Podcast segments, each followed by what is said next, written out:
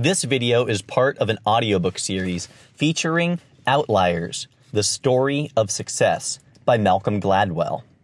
For more audiobooks, please visit my YouTube channel or my website for downloads. Introduction The Roseto Mystery. These people were dying of old age. That's it. Definition Outlier, noun. 1. Something that is situated away from or classed differently from a main or related body. 2. A statistical observation that is markedly different in value from the others of the sample. Part 1. Roseto Valfortore li- lies in 100 miles southeast of Rome in the Apennine foothills of the Italian province of Foggia. In the style of medieval villages, the town is organized around a large central square. Facing the square is the Palazzo Marchesale, the palace of the Saggi family, once the greatest landowner in these parts. An archway to one side leads to a church, the Madonna del Carmine, Our Lady of Mount Carmine. Narrow stone steps run up the hillside, flanked by closely clustered two story stone houses with red tile roofs.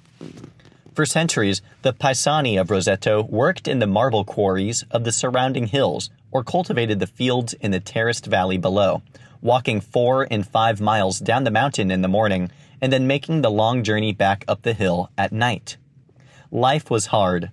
The townsfolk were desperately literate, or were barely literate and desperately poor, and without much hope for economic betterment until word reached Roseto at the end of the 19th century of the land of opportunity across the ocean. In January of 1882, a group of 11 Rosetans, 10 men and one boy, set sail for New York.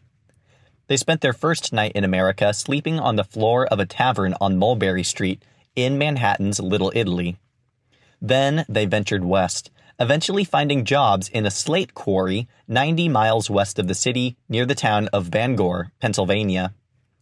The following year, 15 Rosetans left Italy for America, and several members of that group ended up in Bangor as well, joining their compatriots in the slate quarry. Those immigrants, in turn, sent word back to Roseto about the promise of the New World, and soon one group of Rosetans after another packed their bags and headed for Pennsylvania until the initial stream of immigrants became a flood. In 1894 alone, some 1,200 Rosetans applied for passports to America, leaving entire streets of their old village abandoned. The Rosetans began buying land on a rocky hillside connected to Bangor by a steep, rutted wagon path.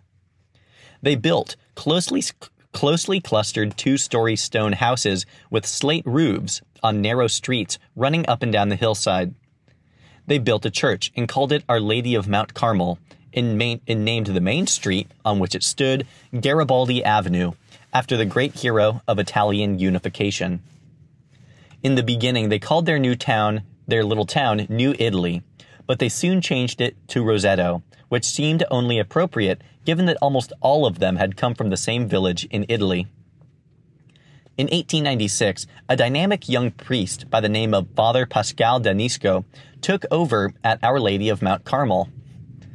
Danisco set up spiritual societies and organized festivals. He encouraged the townsfolk to clear the land and plant onions, beans, potatoes, melons, and fruit trees in the long backyards behind their houses. He gave out seeds and bulbs, and the town came to life. The Rosetans began raising pigs in their backyards and growing grapes for homemade wine. Schools, a park, a convent, and a cemetery were built. Small shops and bakeries and restaurants and bars opened along Garibaldi Avenue. More than a dozen factories sprang up, making blouses for the garment trade. Neighboring Bangor was largely Welsh and English, and the next town over was overwhelmingly German, which meant, given the fractious relationships between the English and Germans and Italians in those years, that little Roseto stayed strictly for Rosetans. If you had wandered up and down the streets of Rosetta in, in Pennsylvania in the first few decades after 1900, you would have heard only Italian, and not just any Italian, but the precise southern Foggian dialect spoken back in the tiny Italian town of Roseto. Roseto, Pennsylvania, was its own tiny self sufficient world, all but unknown by the society around it, and it might have well remained so but for a man named Stewart Wolf. Wolf was a physician. He studied digestion and the stomach and taught in the medical school at the University of Oklahoma. He spent his summers on a farm in Pennsylvania, not far from Roseto, although that, of course, didn't mean much, since Roseto was so much in its own world that it was possible to live in the next town over and never know much about it. Quote, One of the times when we were up there for the summer, this would have been in the late 1950s, I was invited to give a talk at the late lo- at the local medical society, said Wolf years later in an interview. After the talk was over, one of the local doctors invited me to have a beer. And while we were having a drink, he says, You know, I've been practicing for 17 years. I get patients from all over, and I rarely find anyone from Roseto under the age of 65 with heart disease. End quote. Wolf was taken aback. This was the 1950s, years before the advent of cholesterol lowering drugs and aggressive measures to prevent heart disease. Heart attacks were an epidemic in the United States. They were the leading cause of death in men under the age of 65. It was impossible to be a doctor, common sense said, and not to see heart disease. Wolf decided to investigate. He enlisted the support of some of his students and colleagues from Oklahoma. They gathered together the death certificates from residents of the town, going back as many years as they could. They analyzed physicians' records. They took medical histories and constructed family genealogies. Wolf said, quote, We got busy. We decided to do a preliminary study, which started in 1961. The mayor said, All of my sisters are going to help you. And he had four sisters. He said, You can have the town council room. To which I replied, Where are you going to have council meetings? And he said, We will postpone them for a while. The ladies would bring us lunch. We had little booths where we could take blood, do EKGs. We were there for four weeks. Then I talked with the authorities. They gave us the school for the summer. We invited the entire population of Roseto to be tested. End quote. The results were astonishing. In Roseto, virtually no one under 55 had died of heart attack or showed any signs of heart disease. For men over 65, the death rate from Roseto in, from heart disease in Roseto was roughly half of that of the United States as a whole. The death rate from all causes in Roseto was, in fact, 30 to 35% lower than expected. Wolf brought in a friend of his, a sociologist from Oklahoma named John Bruhn, to help him.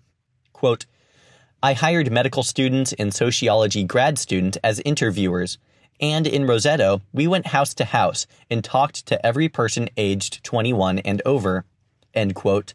From Bruhn. This happened more than 50 years ago, but Bruhn still had a sense of amazement in his voice when he described to me what they found.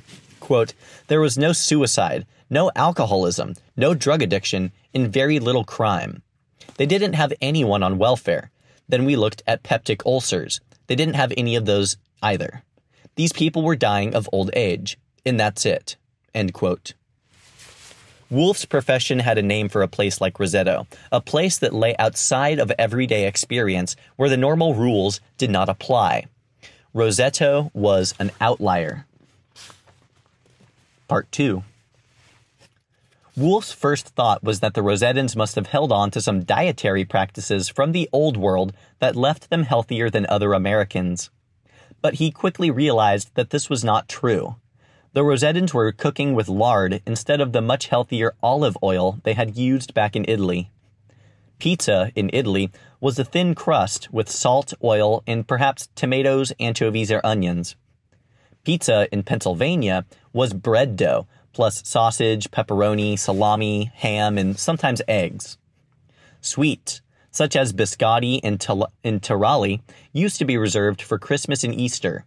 In Roseto, Pennsylvania, they were eaten year round.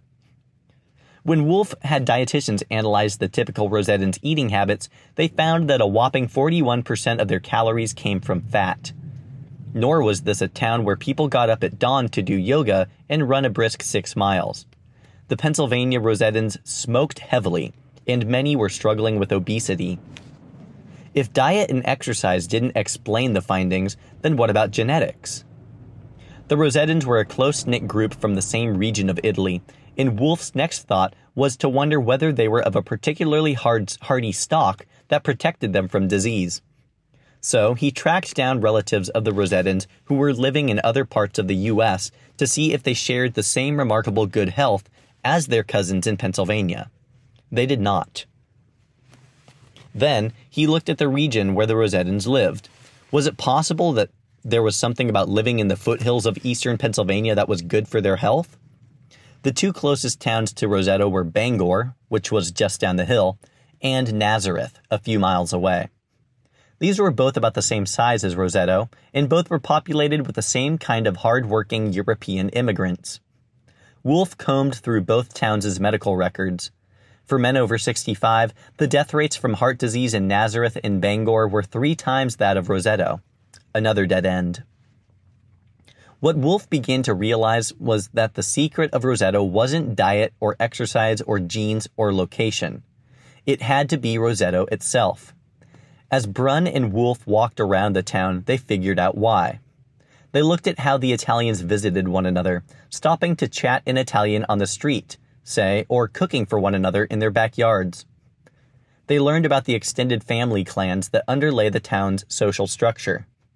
They saw how many homes had three generations living under one roof, and how much respect grandparents commanded.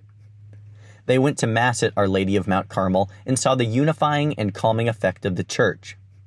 They counted 22 separate civic organizations in a town of just under 2,000 people. They picked up on the particular egalitarian ethos of the community, which discouraged the wealthy from flaunting their success and helped the unsuccessful obscure their failures. In transplanting the paesani culture of southern Italy to the hills of eastern Pennsylvania, the Rosetans had created a powerful protective social structure capable of insulating them from the pressures of the modern world. The Rosetans were healthy because of where they were from, because of the world that they had created for themselves in their tiny little town in the hills.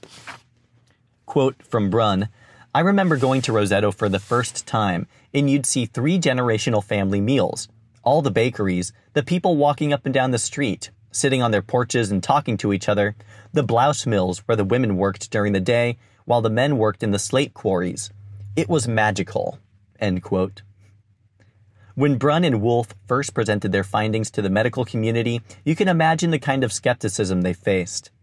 They went to conferences where their peers were presenting long rows of data arrayed in complex charts in referring to this kind of gene or that of physiological process and they themselves were talking instead about the mysterious and magical benefits of people stopping to talk to one another on the street and having three generations under one roof.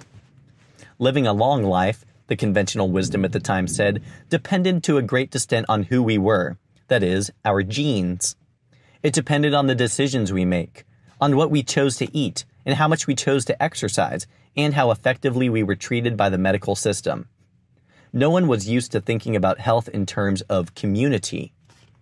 Wolf and Bruhn had to convince the medical establishment to think about health and heart attacks in an entirely new way.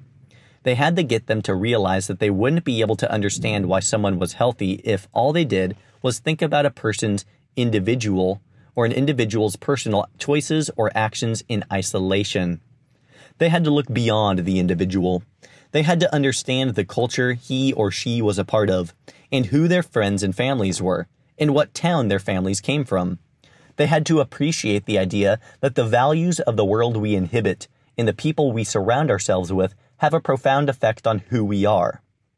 In Outliers, I want to do for our understanding of success what Stewart Wolf did for our understanding of health. Thank you for watching. Please like, subscribe, and visit my channel for more exciting content.